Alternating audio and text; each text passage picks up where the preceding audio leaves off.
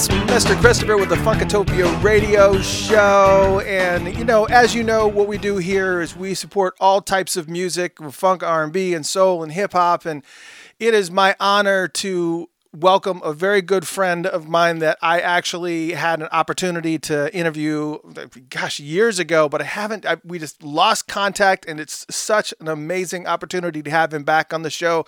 Ladies and gentlemen, please welcome Speech from Arrested Development. What's going on, brother? Thank you so much for having me, man. I'm doing great. I'm doing really good. Good to talk to you.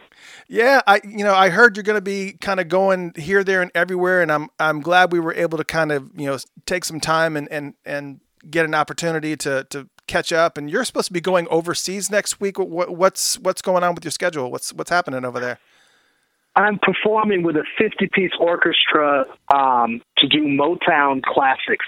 So I'm going to perform with Jermaine Jackson, Shanice, and Chicago The Kid, and myself, and like I said, a 50-piece orchestra. It's going to be right outside of Osaka, and so I'm going to be going to Japan.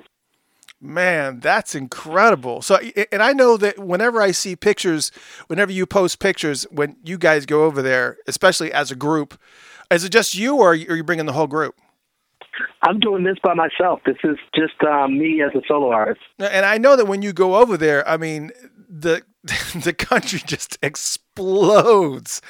I mean, it seems like every single time that you go over there, you're treated like royalty over there. And, can you tell me a little bit about, how that got established as far as, their fanaticism for you guys over there?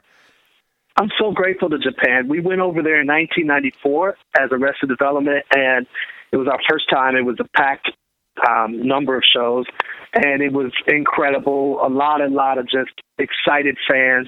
And then we came back, to the States, and I hadn't really been to Japan for quite a while. And then I started releasing solo albums, and the group had broken up at that point. In 96, I released my first solo album, and it wasn't doing well anywhere. And I was going through the Billboard magazine looking for where my song was charting, and it was way at the bottom of all the charts. And I went to the Japanese charts, and I was looking at the bottom, and I'm like, where's the song? Gosh, it's not even on the charts. So then just for the heck of it, I went to the top of the charts, and there I was, the number one song in Japan. So I called my manager immediately and said, I haven't been there since 94. We got to go back to Japan as a solo artist. And that, I needed it. I needed that boost from the Japanese people. If you've ever been to Japan, they're the most nice, smiling, good energy, incredible people that you'll ever want to meet. And I got off the plane, and there was hundreds of fans with hearts and gifts and bags of gifts in them, and just waiting for me to get off the plane. And I needed that because my career was really dying a fast death in the United States. So I really wanted that, and I was really grateful. And from that point on, I started doing albums in Japan only a lot of times, where I would release music solely in Japan, and I've had a great time in Japan ever since. So you get to your hotel when you're doing that tour, and you've got like armsful of bags and gifts that they've given you, and are you going through these bags at one point, and what's the strangest thing that you pulled out of a bag and you're like, what is this?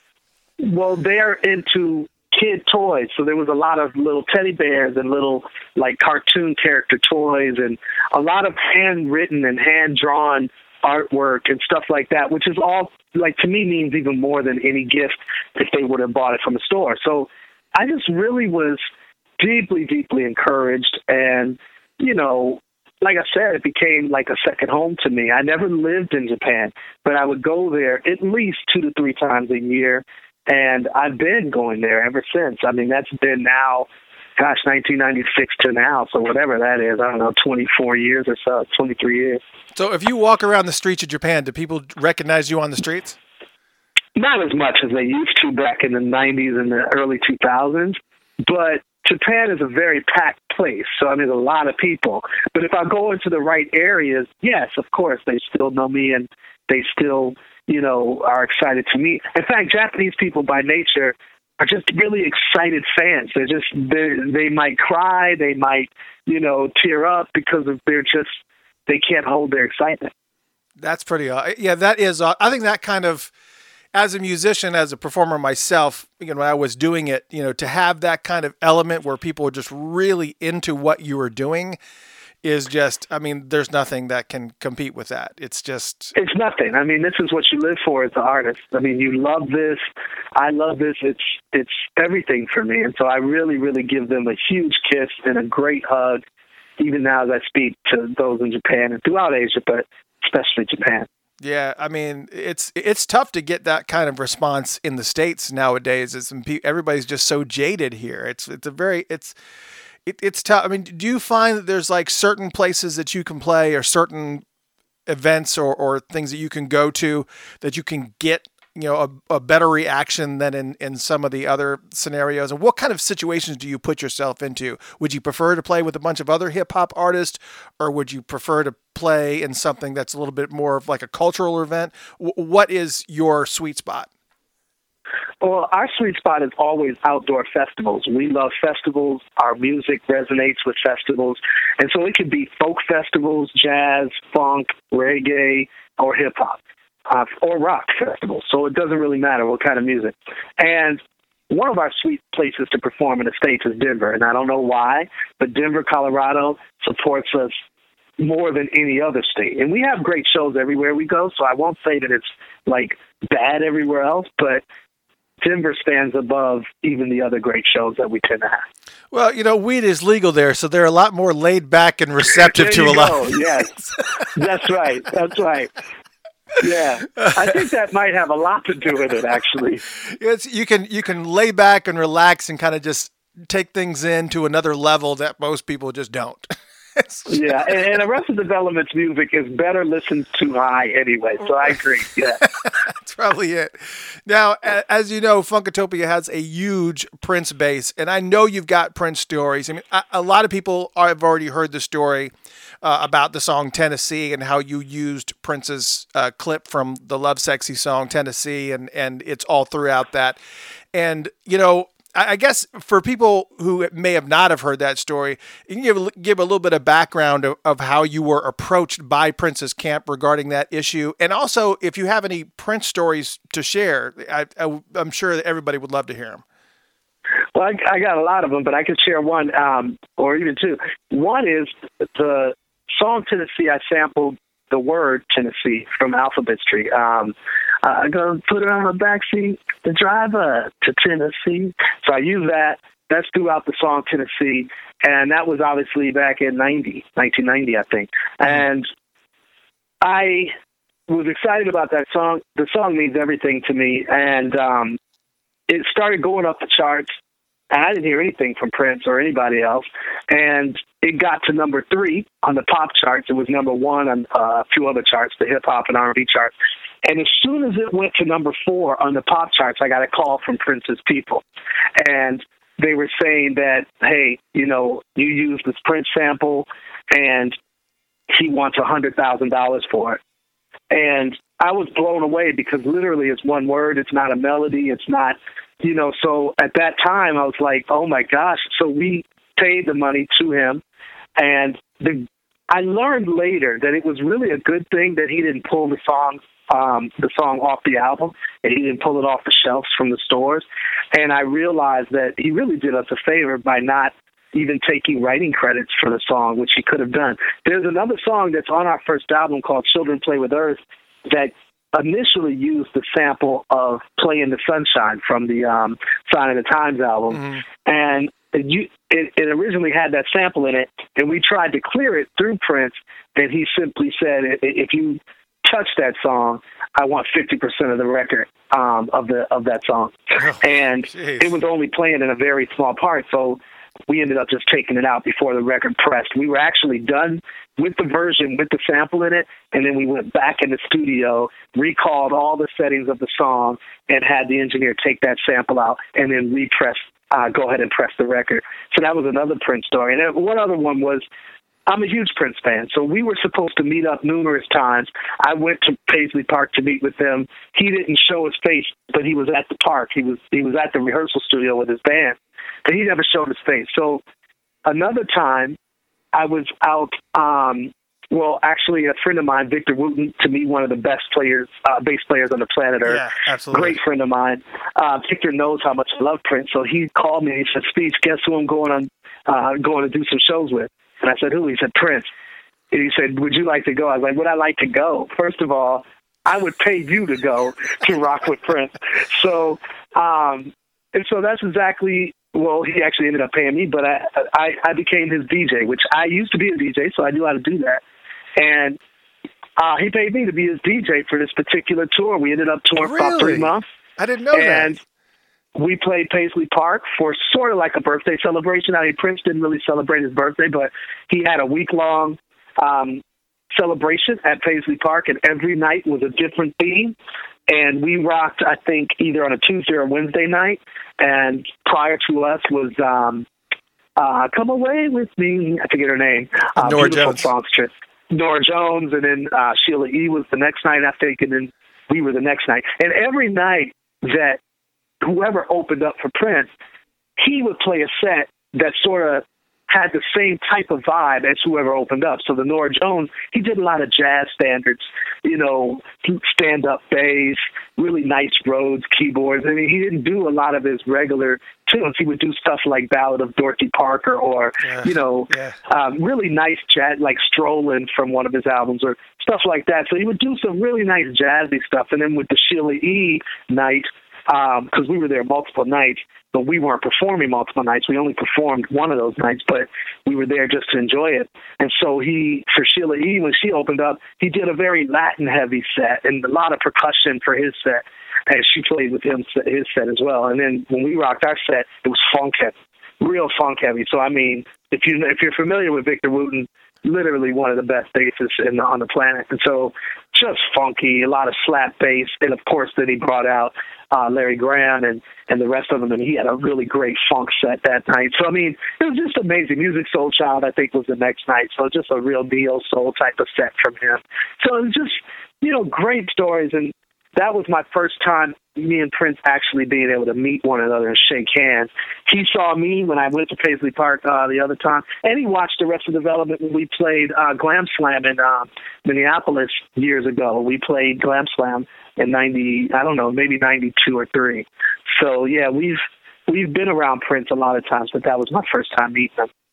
Yeah, he's an interesting cat. You know, I didn't get an opportunity to meet him until 2002, I want to say. It was the One Night Alone tour, and I had always held him in such high reverence. He's just this larger than life human being, and I've always heard, I told this story many times before, it's like you always hear how diminutive he is and how how he's just like a short guy, and it doesn't process until you're actually right in front of him.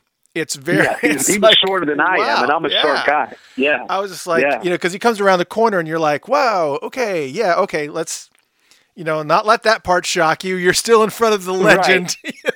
Yeah, it's just so hard to process. But you did get an opportunity to meet him and actually chat and talk with him a little bit. We did. We talked, and it was a great, gracious guy. Him and his wife were there. And it was just a really, really cool conversation. We talked a lot about Tennessee, for instance. We talked about, my career and the music that I'm doing, and we talked about his, and it was great. Yeah, did he have any type of compliments as far? Do you think that he was really paying attention to what you guys? I know he was paying attention to what you guys were doing. You wouldn't have been playing in Paisley Park if he wasn't familiar with your material, but did he ever make notation about anything specific that you guys had done that he was a fan of? No, he didn't. He didn't say anything specific. I know he was a fan, though, because he had asked to meet me. This is a whole other story. He had asked to meet me right after the Arrested Development music, and I couldn't because I was mastering another album. And I was literally at the mastering studio doing each song, and it was a deadline. But I don't think he liked that too much. So I think that's probably why he didn't show, he didn't come out of the shadows when I went to Paisley Park the next time. So I don't know. I've learned now that, when he summons you, you're supposed to just drop everything and go. But I don't think that way with any human being. So it's like, I wasn't in that frame of mind. So my mindset was not, I have to finish this album, but I'll definitely hook up with you, another time. And that wasn't I don't think he liked that too much. Yeah, I think I read somewhere that you guys had went there and you found out later that he was watching you guys from a two-way mirror or something. He was watching us from a two-way mirror. Well, watch it. So me and a bass player, another bass player named Foley, he played with Miles Davis, fantastic jazz and funk player. And Foley and I, Foley played with Arrested Development. So we went over there, me and Foley, and he literally stood behind a two-way mirror or a one-way mirror and just watched me hang out with his band. But he said he was going to be there to hang with us, and he never came out, which is just one of the many things that, you know, the mysteriousness of Prince. He was a very interesting dude. Yeah, he's kind of got that. He's kind of got that vibe, but I miss him greatly, man. It's such a... Oh, my gosh, it's to say the least. I mean, Prince literally is my favorite artist of all time.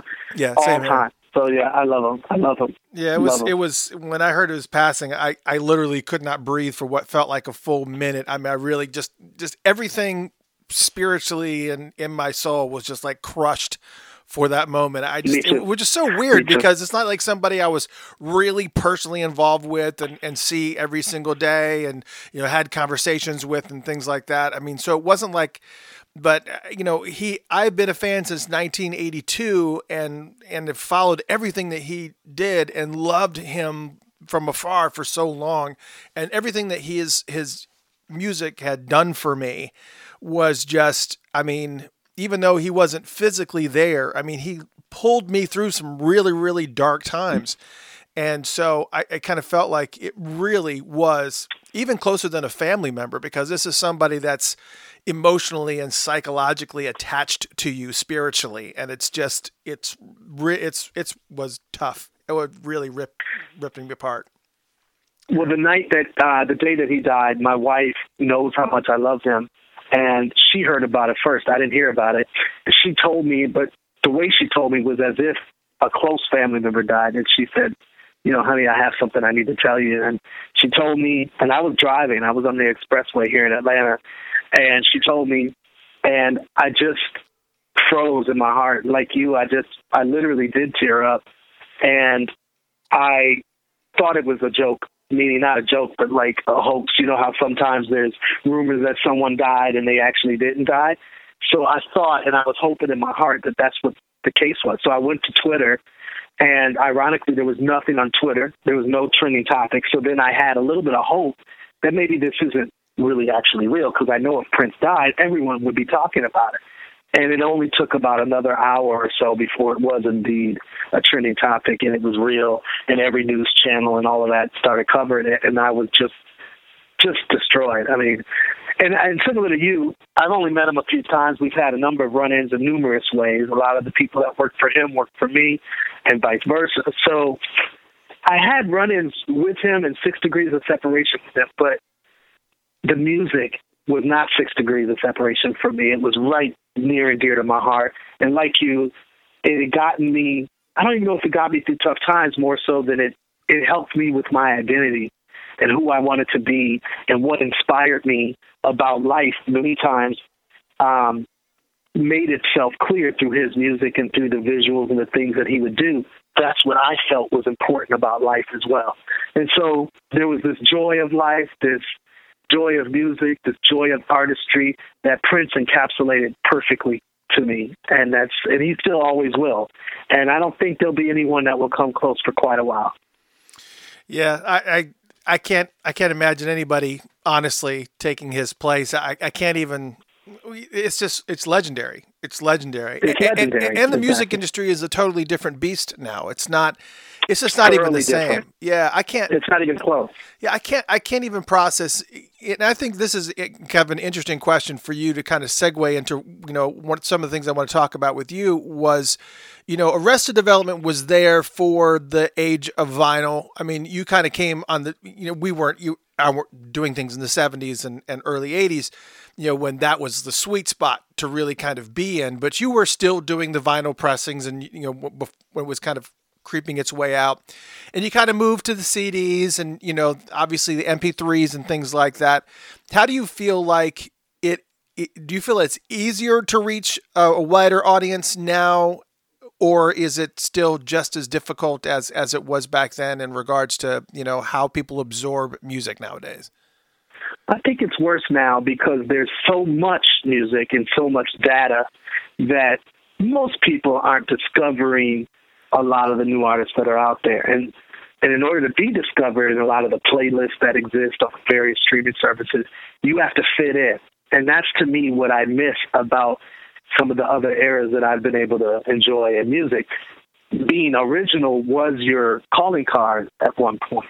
And now, in order to make a lot of these discovery playlists, you really should sound like everybody else, and that's what will give you a better chance of being discovered. So I don't like that. And I also miss the days of local people like yourself and myself and others who are music activists. They listen to music and they loved it so much that they personally would try to make sure that their cities were hip to this artist. And that's what I miss. I don't think that that happens nearly as much today as it used to. I used to be able to go into a record store, and a person in that store, there always was somebody in that store that was truly passionate, and they would tell you about the new stuff that you got to hear and check this out and play a little bit for you. Whereas now a lot of this stuff is algorithms and computer-driven, and, you know, it's a lot different, and it doesn't have that same human feel.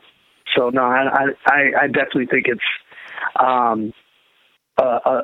less exciting landscape for music discovery right now. I'm not saying the music itself today is bad. I'm just saying the ways to get discovered, I think, are not nearly as amazing as it used to be. Yeah, I think it's almost a little overwhelming too. Like, I use Spotify, you know, to discover a lot of new artists, and they have this feature. A lot of people don't use it because sometimes if you listen to way too much styles of music, it kind of gets muddied, but they have a little Discover Weekly section where they kind of, just like you say, they use these algorithms to, okay, well, you listen to Kendrick Lamar, and I see you listen to Arrest, you listen to all this, so we're going to throw you a bunch of different things that are kind of similar to that. And surprisingly enough, this algorithm is actually pretty good. So like it's gotten a lot better over the years, and now about 60% of what they show me, it's like I've either heard it before and I do like it, or they're artists that really, you know, have sparked my interest. But that's kind of how in the world every single week you're giving me 12 new bands that now I've got to, you know, like and check out. And I just, it's overwhelming. Just like you say, there's just so much music that's going out there. It's so much. And also, for me, it's too much to be able to truly dive deep in. I mean, in my opinion, it's hard to do a deep dive when you're getting, like you said, 12 new groups that all of them are incredible. But also for me, and this is just how I am, it's even when I watch Netflix or something, I actually don't always want to watch more of the same. Sometimes I like diversity, and I like things to be different, and I like to discover things that I never would have looked at. And so I wish that the algorithms, or really I just wish it was human beings that were able to, you know, just suggest new and incredible music. So that's me though.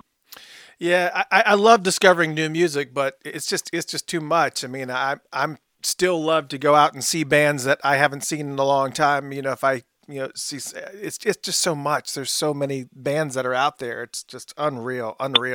But what is Arrested Development up to nowadays? We have new music that's on our website right now that I'm sure most of your listeners have not heard of, and it's fantastic. It's an EP called Craft and Optics, and I'm really in love with this music. I think it's brilliantly done, and I'm proud of us for doing it. I think it's a really good, refreshing change for music right now, and especially hip-hop. So we're doing that. Our website is adtheband.com or arresteddevelopmentmusic.com. And then, so we're also touring and doing a lot of shows. And so that's what Arrested Development is doing. I have another group that I'm forming called The Vagabond Family. And it's not a set group. It's almost like a sound system from Jamaica where basically I'm sort of the hub of it. And I have a lot of new artists, all of them under 35, that I've collaborated with. And it's really fresh. It's exciting. It excites me because there's a lot of youthful energy on this record. And I'm excited about it. So it's called The Vagabond Family. And the album is called Expansion. So we're about to drop that in early 2020.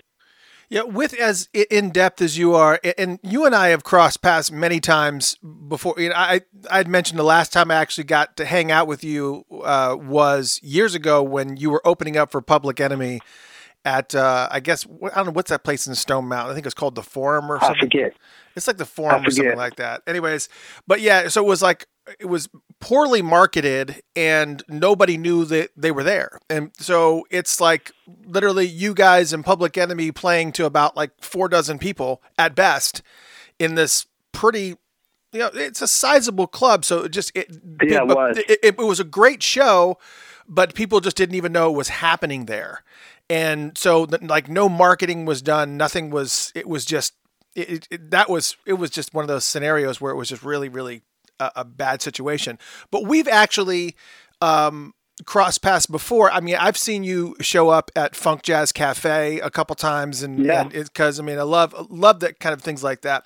But with as many contacts as you have, and as many musical artists and styles and genres that you actually touched, I'm actually surprised that you don't do something like a Soulquarian type of setup, where you just have this family of artists that you just kind of latch onto and just, you know, just kind of create like I mean, it worked for them. It worked for Odd Future and all that. And it worked. I mean, I could see you doing something in a very, very similar vein where it's just a bunch of groups that are very like-minded and play similar styles of music, and each one accentuates the other. And it's just like this conglomerate of sorts. And I could easily see you putting something together like that. And I would kill to be involved in like a festival like that, where you could just go and just know that every single band that's going to get on that stage is going to kill it no matter what, because if they're involved with this particular conglomerate, you know that it's a good thing. And I could absolutely see you doing that for sure. Well, this is what that is. I agree with you. I'm there with you. And it's funny, dude, because before Arrested Development, I used to have a crew called the Fresh Walking Family, and it was a bunch of hip-hop groups. It was like the native tongues, you know, like Tribe Called Quest and Baylon and all that. Yep. And it was like that, and it was very successful on a local tip. This was before Arrested Development ever took off. And so I hadn't had a chance to do that the way I wanted to, and this is that chance. So the Vagabond Family is like that, and I agree with you. I love, and it's my dream to do a festival, so that's something I've always wanted to do, and so maybe this is the beginning of that. Yeah, well, definitely make sure that I'm involved. I'm here in Atlanta with you, so you know, let's connect. Yeah, definitely connect. One of the reasons, the primary reason I wanted to talk to you tonight, and I want to kind of be respectful of your time, and I love that you're hanging out for as long as you are, is that I just received this a promo copy of a project that you're doing called 16 Bars. And I guess it's only like a couple weeks out from being released. I think the video comes out November 8th, but I think this CD actually drops, I guess, on the 14th. Tell people about what this project is about, because this is really intriguing, and it's just a really cool, just tell people a little bit about what 16 Bars is. I went into a jail in Richmond, Virginia, and I stayed at this jail for 10 days, and I had a film crew film me in there writing music with inmates. And it is one of the most life-changing experiences of my entire career. And we really cover 4 men whose lives you won't believe. It's just so riveting, so compelling. There's a country singer, 3 hip-hop artists, and it's called 16 Bars. And it's a play on words.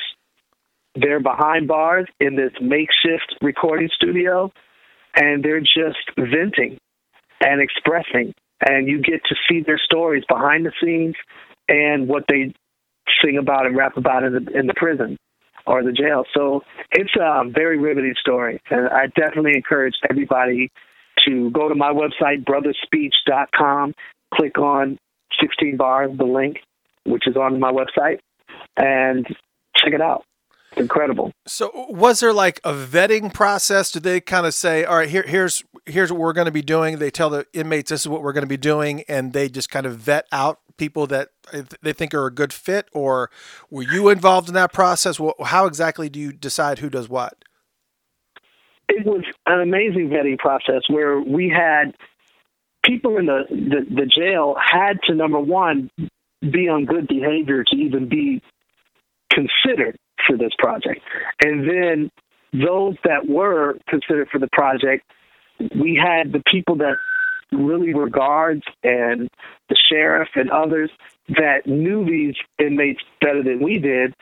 And we had them pick the best of the best, and then we started looking at their tapes. Before I even went to the jail, I looked at tapes of them doing whatever they did, whether it's playing guitar or singing or rapping or whatever, and we sort of picked from there. But we didn't just pick those that were talented, although these men are extremely talented. But we also wanted to understand their stories, so we had to sort of do an interview to understand why they were there, what their whole existence was about being there, and what brought them there. And it's so funny because when we asked the question, why are you there? Not one of them talked about the crimes they committed. They were talking about their life story. And that's what I think is so compelling about this. It wasn't just about the crimes they committed. It was about what brought them to this point. And what type of, for instance, you said there was like 4 different artists. What are some of the crimes that these gentlemen committed? Grand larceny. One of them robbed a bank. One of them, most of them were addicted to drugs, which actually led to the crimes that they committed. Possession of an illegal firearm, so on and so forth. So yeah, those were some of the crimes. So when you're doing this and you're involved in this, and you said there was a makeshift studio, do you have other instrumentalists with you, or is it some of the actual inmates that are playing some of the instruments, or is it pretty much just computer based, that type of arrangement? Very small computer based. We had percussion that we had donated. None of this came from taxpayer dollars, so we had percussion donated. We donated Pro Tools. We had mics donated, little eggshells and padding for the studio donated. We had one of the inmates, his name is Garland. He was a guitar player, and so he played guitar. And then we had some programs, basically your average DAWs that enabled us to create music right there in the laptop. That's pretty awesome. So and you said that this whole entire recording process took place over 10 days? The recording process of the music with them took 10 days. Then after we left the jail, I went with choirs and, strings and other instruments, guitarists, basses, keys, all types of things to really develop the songs into what they are now. And yes, the movie comes out November 8th, so we really want people to support it. You can go to brotherspeech.com and click on 16 Bars, and you can support it. You'll know all of the schedules and everything that you can go see it at. Yeah, it's pretty awesome project, and I was actually thank you, it's a really cool. How did you come up with this idea? My manager did. He saw a special on CNN with Lisa Ling where it was a daddy-daughter dance at this exact same jail, and I saw it too. We started talking, and he said, Steve, this is something that you would want to do. And I was like, of course, I do. And so we started talking to them. It took about 2 years to work through the red tape of it all. When someone is in jail, they don't have the right to make money while they're being taken care of by the state or while they're being punished by the state or corrected or whatever they want to call it. So it's very interesting, trying to work out how to do things and make sure that they got the proceeds, because I didn't want to do it to make money per se. I really wanted to do it to give them a voice and at the same time see if we can find a way to get them some income so that they can overcome some of the obstacles that they were facing. All right, so the inmates will actually see some of the proceeds from this CD. Is this after they get out of jail? Because obviously, as you said, there's kind of obviously a little bit of a conflict of interest with them actually, exactly, with the state scenario. Yeah. So the answer is yes. Some of them have already been able to see some money that they didn't touch personally, but family members and people that are involved in their lives have been able to see something, which is great. And yeah, they'll continue to for the rest of their lives. As long as this album exists, they will be able to benefit from it, which is what we wanted. So this jail is definitely pretty interesting because you said he had seen a special, your manager has seen a special where daddy-daughter dance had done this, and then they did this project as well. Why do you think it is? Is it, you think it's resources more than anything else that more jails aren't involved in like an active rehabilitative process like this? I mean, this jail seems like it's kind of going above and beyond to try to rehabilitate these people as opposed to, you know, what most jails are, which is pretty much a process of they're in, they're out, they're back in again, they're out. So what's different here? Well, it's really perception from us in the public about prisoners and people that are in jail, and it's politics. So it's a very big political baseball game going back and forth, or a volleyball game going back and forth between, do you try to rehabilitate these men and women, or do you want to strictly punish them? If you want to rehabilitate them, then those that lean towards that treatment, they don't mind having programs that will help them to focus their aggressions, to learn a new trade, learn skills, learn creativity, so on and so forth. But people that want to only punish, then they're looking at, hey, bread and water, bare necessities, we don't want to treat them, you know, in any way that might give people incentive to go back to jail. And the thing that most people have to understand is that 95% of the people that go to jail and prison will be coming back out at some point. They'll come back into our neighborhood, your neighborhood and mine. So what kind of person do we want to come back to our neighborhood? And that's really the question that I pose to people. I think when people look at it that way, then it's like, yeah, I want them to be better. So, you know, having programs that help them to focus and get better is always the key. Well, I really appreciate that you kind of did this project. And as you said, if anybody out there wants more information on this CD, this CD is available for purchase and actually download. Was it November? I'm trying to think what the date is on that. You said November 8th. I thought there was two separate days. So it's November 8th is also. Oh yeah, so you can't get the vinyl. You can get it on vinyl. You can also download it digitally on November 8th. And there's also going to be a film. I was going to say people can pre-order it as well right now. Oh, that's fantastic. So if this is something you're interested in, after we are done with this interview, I will play a track from this so you guys can check it out. Which track do you think I should highlight that it really is a good overall? I think the song Inspire, I would want people to hear. I think it's incredible. Yeah, and if you're in Los Angeles on November 15th, the film is going to be theatrically released there. Also in New York on November 8th, that's even sooner.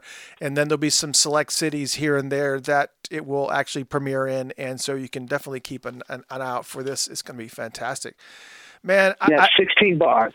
I love the fact that, you know, your music, through everything that you've done here and what you've done with the Arrested Development and some of your solo work is just very, very focused on just the betterment of humanity and just being able to, you know, cognizantly share, you know, the humanitarian experience. And I think that's one of the things that's sorely missing, man. It's always an honor to hang out with you and to chat with you, man. And thanks so much for coming on the show. I can't tell you how much I appreciate it. Thank you, man. You've been a joy, and I definitely will lock you on my phone. And thank you to all the listeners. You guys, we're all like lovers of Prince. I'm assuming at least everybody here loves Prince, and I'm such a huge fan. And I feel like family with anybody that loves Prince. We gotta love each other. So I appreciate it. Yep, absolutely. Once again, ladies and gentlemen, thank you so much for hanging out with us. This has been Speech from Arrested Development. Make sure that you go to his website at brotherspeech.com and find out more information on 16 Bars. Obviously, if you're Arrested Development fans, you can still check out what's going on with them. They got new music at adtheband.com or arresteddevelopmentmusic.com. You can also check that stuff out there. And, you know, you can always listen on Spotify, but we much rather prefer that you actually go to the website and actually purchase it because they make much more money that way than 0.0001 cent that you're going to get listening on Spotify. To just do something else other than that. That's all we would say to help support. Speech, I appreciate it, brother. Thank you so much for hanging out. Thank you, brother.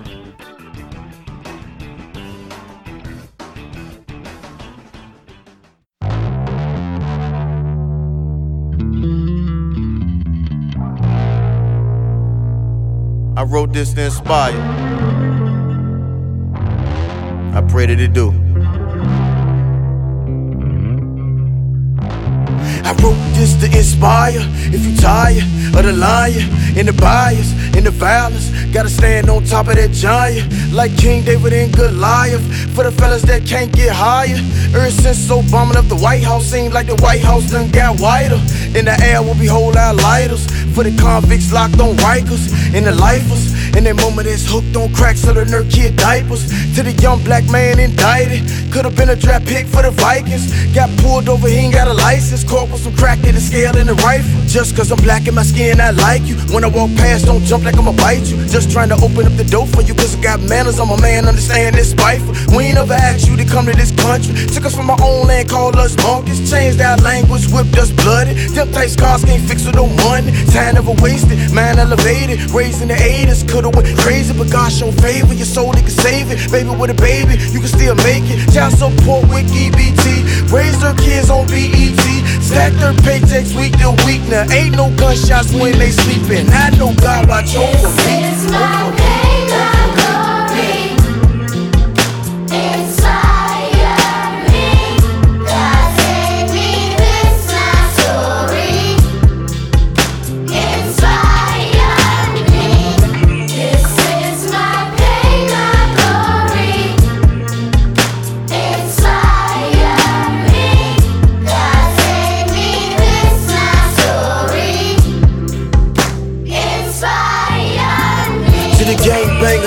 To the young black girl stripping, but she's stripping for tuition. Don't pass judgment, uplift. Single mother got even.